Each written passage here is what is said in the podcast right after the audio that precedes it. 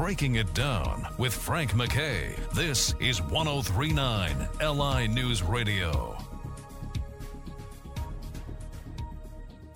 I'd like to welcome everyone to Ransom Notes. Frank McKay here. So much more importantly, our host each and every week is the subject of a documentary, and soon you will be able to see that documentary on TV as well.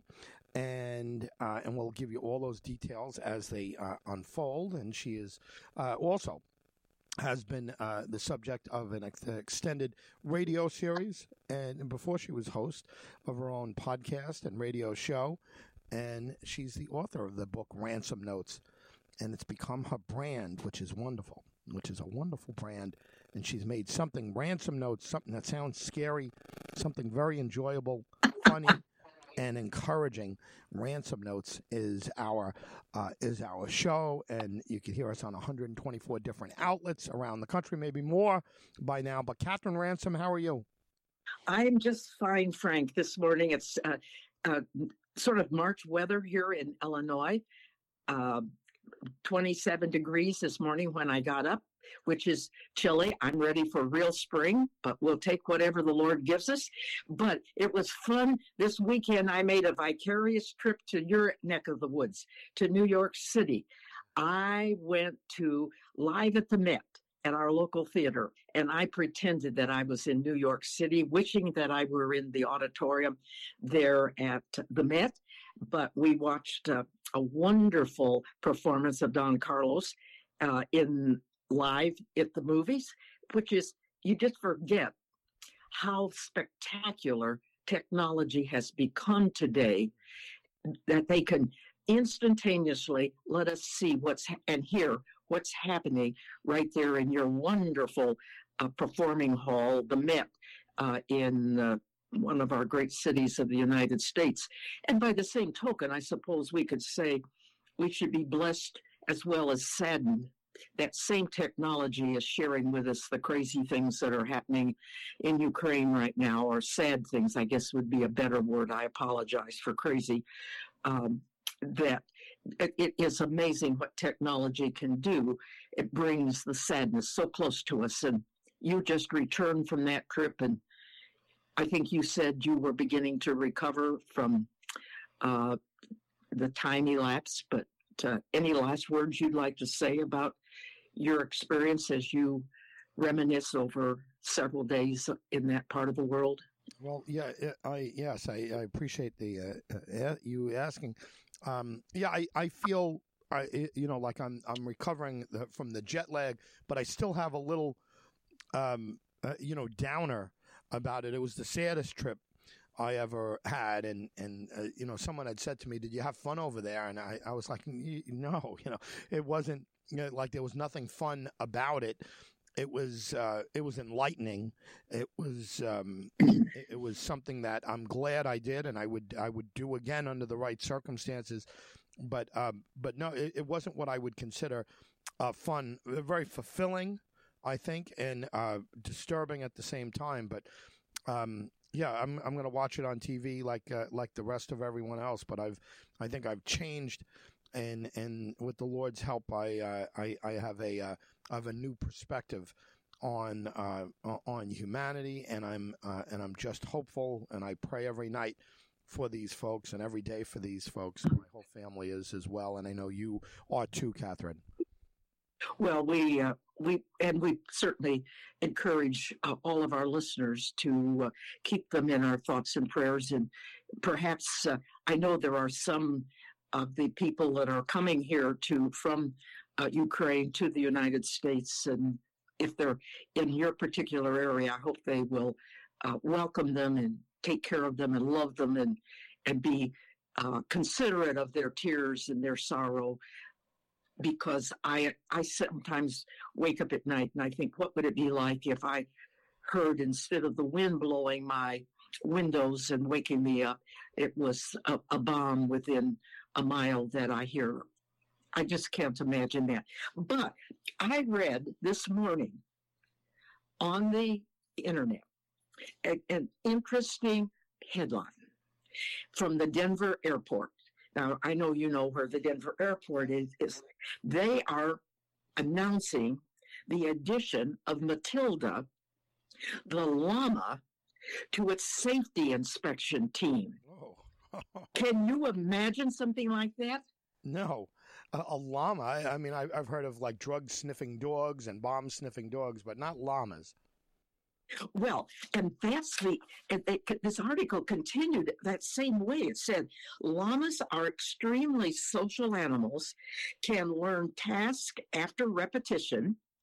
And these gentle giants, as the author of the piece did, because I downloaded it, so I've got it here, their noses, the llamas, not the author of the article, the noses of the llama are six times more powerful than of a puppy dog's nose. Wow. Wow. But and they conclude that Matilda will be a fantastic new addition to their sniffer team. I thought, oh, sniffer team, ho, ho, ho. and this is what the Denver International uh, Airport announced.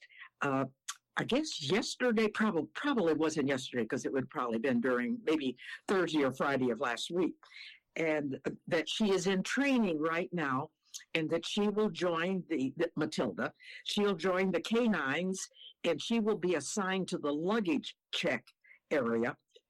I assume on May 12th, I assume that that's because they hope that would it be to sniff out, uh, I don't suppose tangerines, it's more likely to s- sniff out uh, drugs do you suppose? Yeah drugs or bombs or uh, you know it, it, has to be one of those two yeah they're not they're, they're not uh, going to this extent and they're not bringing matilda to uh, to look for citrus fruit. There's there's no you're, you're right about that. I sort of was teasing yeah, about that. yeah. But but then they have one final uh, reminder to those of us who might be going to the Denver airport. They say that Matilda is a working animal and should not be approached nor petted. And I'm sure that lots of children arriving there, that would be the first thing that they would want to do is to pet this cute little animal. Yeah. Now, think, Frank. Yeah. What date is almost here? If this is March 28, what is almost here? April 1st, right? April Fool's Day? Aha. Now, just stop for a second.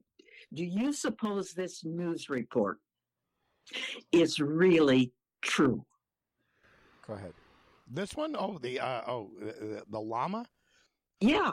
Oh my gosh. Uh, I I mean, yeah, maybe it is part of a April Fool's joke. Uh, you know, would I think this is something that would be more widely spread out if it was true. You know, but I, I didn't I didn't second guess it while you were saying it. I just took it as as fact that this is you know that, that a llama you know why wouldn't they be uh, more uh, you know six times more powerful uh, as far as their odor um, sensing or their uh, their the sensory perception with their noses than a dog. That sounds like something that would be true. But yeah would we have heard more about this? Oh I just took it as a fact. Would we have heard more about this if it was an actual I yeah. I think we would have seen on the TV pictures of the llama with the police person with it on a on a leash, I suppose. And then when I really looked, really looked at the piece that appeared on my computer, the date was one year earlier. so I am confident, Frank, that it is only a April Fool's joke. And we've probably all been fooled by jokes. But you know me, sometimes we as people are fooled by somebody else and we really are fooled. And that guy is called the devil. Yeah, right. And and we sort of he is he has been referred to as the great deceiver. I know we used to say uh, uh, there was a phrase around our home when I was growing up in a variety of spots in the world. The devil made me do it. Did you ever hear that little phrase when you were growing up? Absolutely. When you did, Absolutely. yeah, when you did something dumb. Well, the devil made me do it. It wasn't my brain, and and then I got to thinking, who who else has been fooled?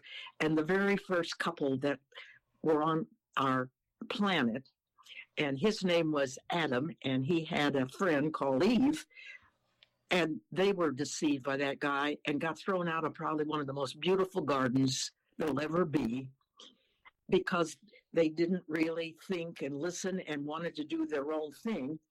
And then I thought about the fact that uh, Jesus took a little trip when he was on earth and somebody came to visit him. Jesus went into the desert to do a little rest and prayer and preparation for starting out on his journey to share with the world um, what he would what he had come to do and what his father had sent him to do and satan tempted him three times and fortunately jesus did not do what adam and eve did but he withstood him and that has to be sort of i have a sneaky feeling almost every one of our listeners at some time have directly or indirectly let our actions and our self wants and the devil making me do it have done things that were not right in the eyes of the Lord. And I was thinking of sort of some ordinary kind of things. And I wrote a sentence You can work, exercise, join clubs, nap, or go shopping until you drop. And then, when exhausted, you find that joining worship or reading scripture or having fellowship with other Christians is just not possible because you are too tired and that's in a way sort of being fooled, like the story about our llama. Yes, the doctor says you should be healthful, healthy. Yes, I need to go get food. Yes, I need to have enjoyment time and time to relax. But I must put at the top of my ladder of things to do. I got to worship the Lord. I've got to remember to pray. I've got to remember to say thank you. I was hurrying to eat my sandwich just now to be here, make sure I was ready to be recorded and, and visit with you in such a wonderful way. And I enjoy that so much that when I sat down to eat my sandwich and my tangerine, that's when I almost forgot to say, Lord, I'm thankful for this food and for a nice warm place in which to eat it and for the strength that it gives me so that perhaps today, Lord, you will help my remarks be helpful and encouraging to our listening audience. It's so easy to just get hurried and forget, don't you think? Yeah, no question about it. I mean, you you, you touched on uh, on the idea that the devil made me do it. There's also a, an expression that the devil devil's greatest trick is to convince people that he doesn't exist. And that uh, that is something that I've heard in different ways, and I'm paraphrasing maybe, but uh, it's uh, it, it's so true because if if if you can be convinced that evil doesn't exist, and uh, at the same time it's it's not too far a stretch to uh, to be convinced that the Lord doesn't exist. And if the Lord doesn't exist, then what what does anything really matter? Right? I mean, it's just, it's kind of like we're all, every man and woman, child for themselves, and, and society doesn't matter. And, you know, what we're seeing in the Ukraine, you know, with the, uh, you know, just take over, you know, you're a big country, take over a little country. It's, it's fine. Nobody's watching and nobody cares. If you can get away with it, get away with it. And, eh, you know, and that's uh, that's something. And and right in in Genesis, you know, Genesis is known as the beginning. Right in Genesis, uh, we're taught about the devil and we're taught about evil and and Adam and Eve and temptation.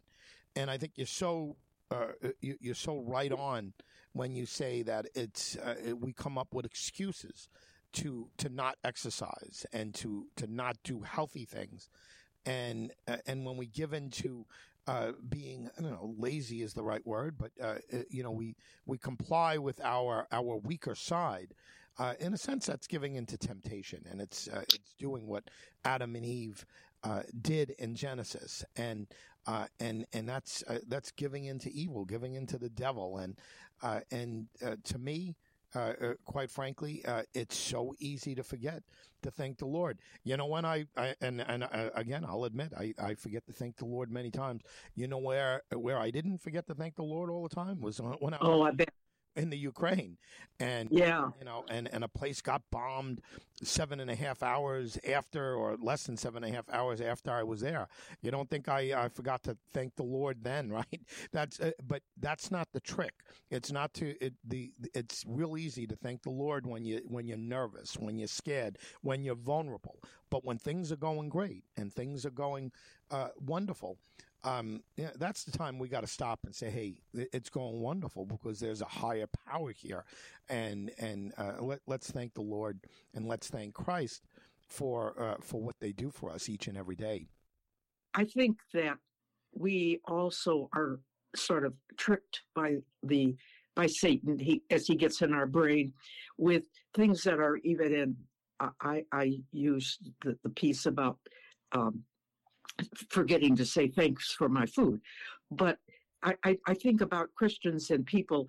Uh, if, if we're at church, sometimes it takes courage to go up and say hello to a, a, newcomer, a new face at church.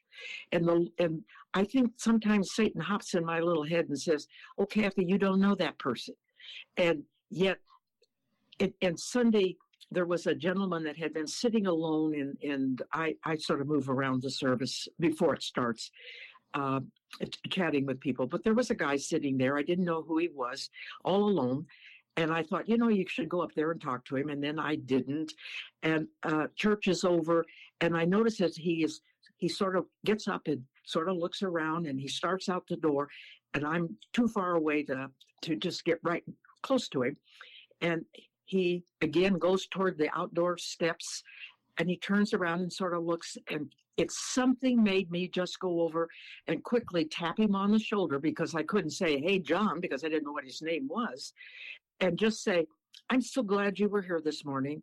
I hope that you found the worship service helpful. I don't know that it was his first time. I don't know that he was looking for someone to say something, but I know I've heard lots of people say, Oh, I went to that church and nobody even noticed that I was there. In fact, they might say, I even went three times or two or whatever. And so I decided not to go back. We forget, those of us who are Christ followers, that we sometimes have to get out of our comfort zone and go and talk to somebody. I have a friend who is in prison who made a big mistake. I don't even excuse his mistake, but I have to get out of my comfort zone and call him occasionally or answer the phone when he calls through the prison system.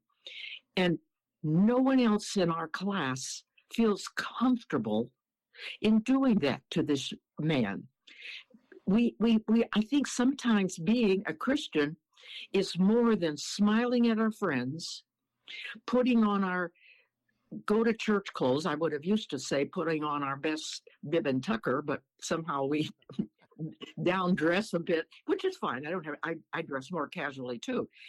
But we go and we walk in and we sit down and we listen attentively and we participate in the service and we walk out. We forget that I have to take the Lord with me out and meet people. I have to say hello to someone I don't know.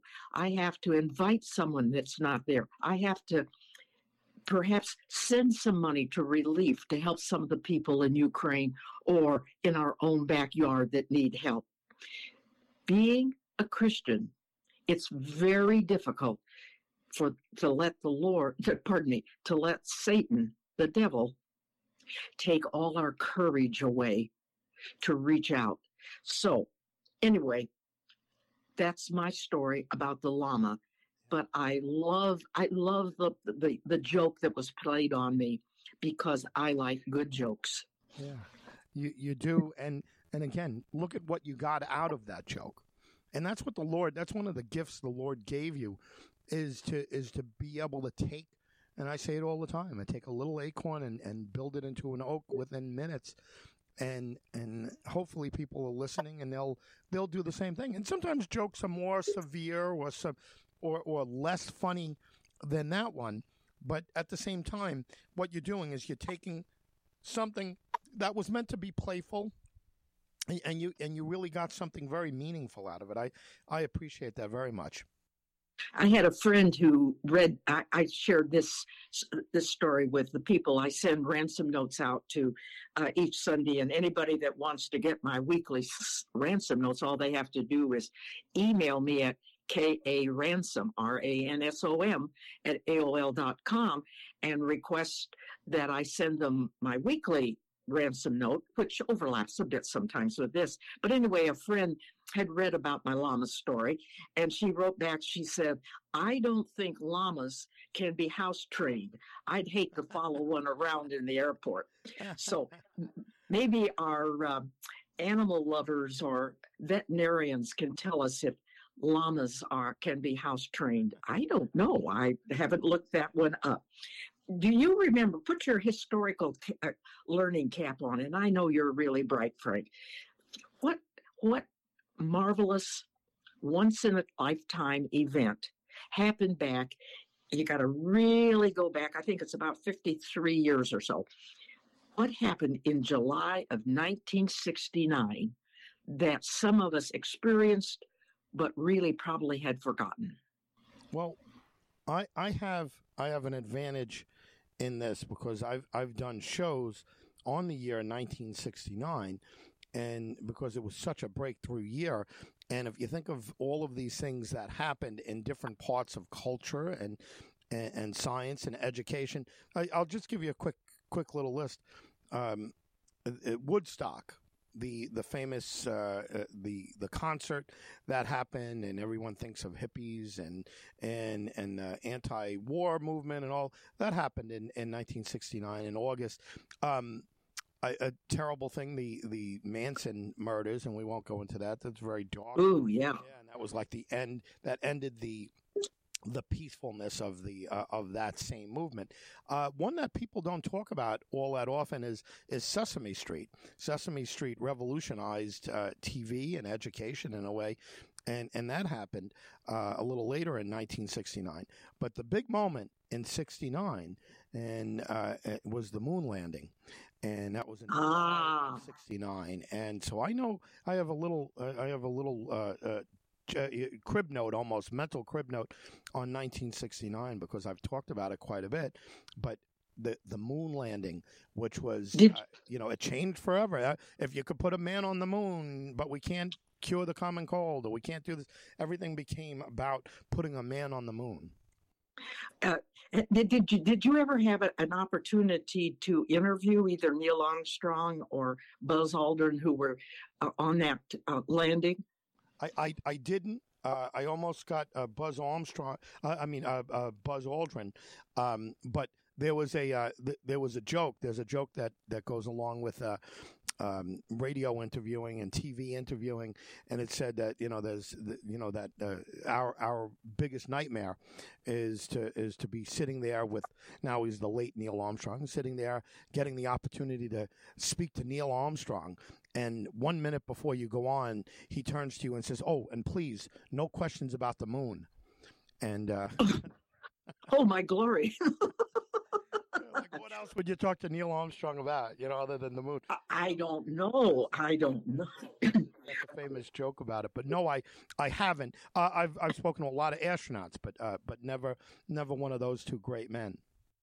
One of the less probably well known things that happened on that particular uh, e- uh, event that day in July is that uh, Buzz Aldrin apparently was quite religious, had wanted to do something that might recognize and celebrate this new venture and into new parts of God's world. And so he had with him a real small little package enclosed in his luggage. As he is just ready to they're ready to open up the lunar lander i guess that's probably the the vessel the vehicle to to to get out onto the moon. Uh, as they're just ready to do that he calls into headquarters which would be back in the states a couple miles away or more. Uh, I'm teasing, obviously. Uh, and he said, I'd like a few moments of silence, please. And so they did not communicate for a moment. and he read aloud the scripture from John.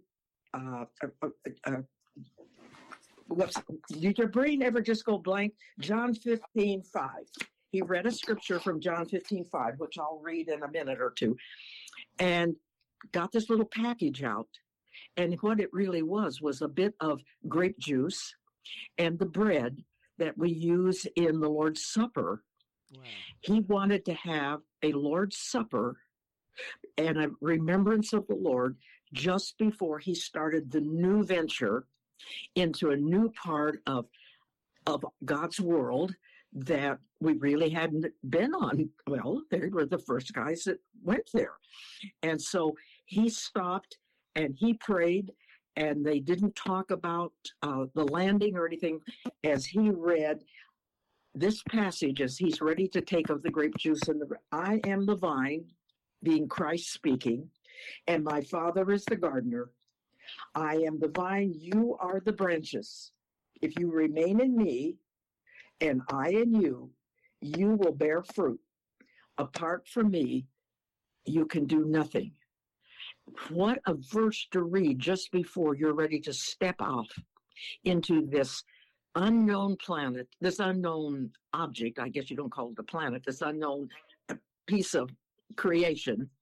I'm not I'm not scientific, Frank, and if I'm using on scientific terms, I hope the audience will be us. forgiving of me. And he has this moment of silence. What a testimony. And I had forgotten or whatever, but recently it was brought to my attention that uh, I'd forgotten that the, the moon has one sixth, has only one sixth of the gravity that we have. So just think, you you know he had to just sort of bounce around. You even wonder how he kept the the juice the juice in the little cup that he was into which he was pouring it. But he did say it swirled nicely, which is sort of an interesting uh, comment comment down there. There was one other thing that, uh, and I certainly appreciated that he had this time of, of memory about the Lord and, and so forth. But there was one other little piece that said that, that I had never heard. that apparently after the the uh, uh,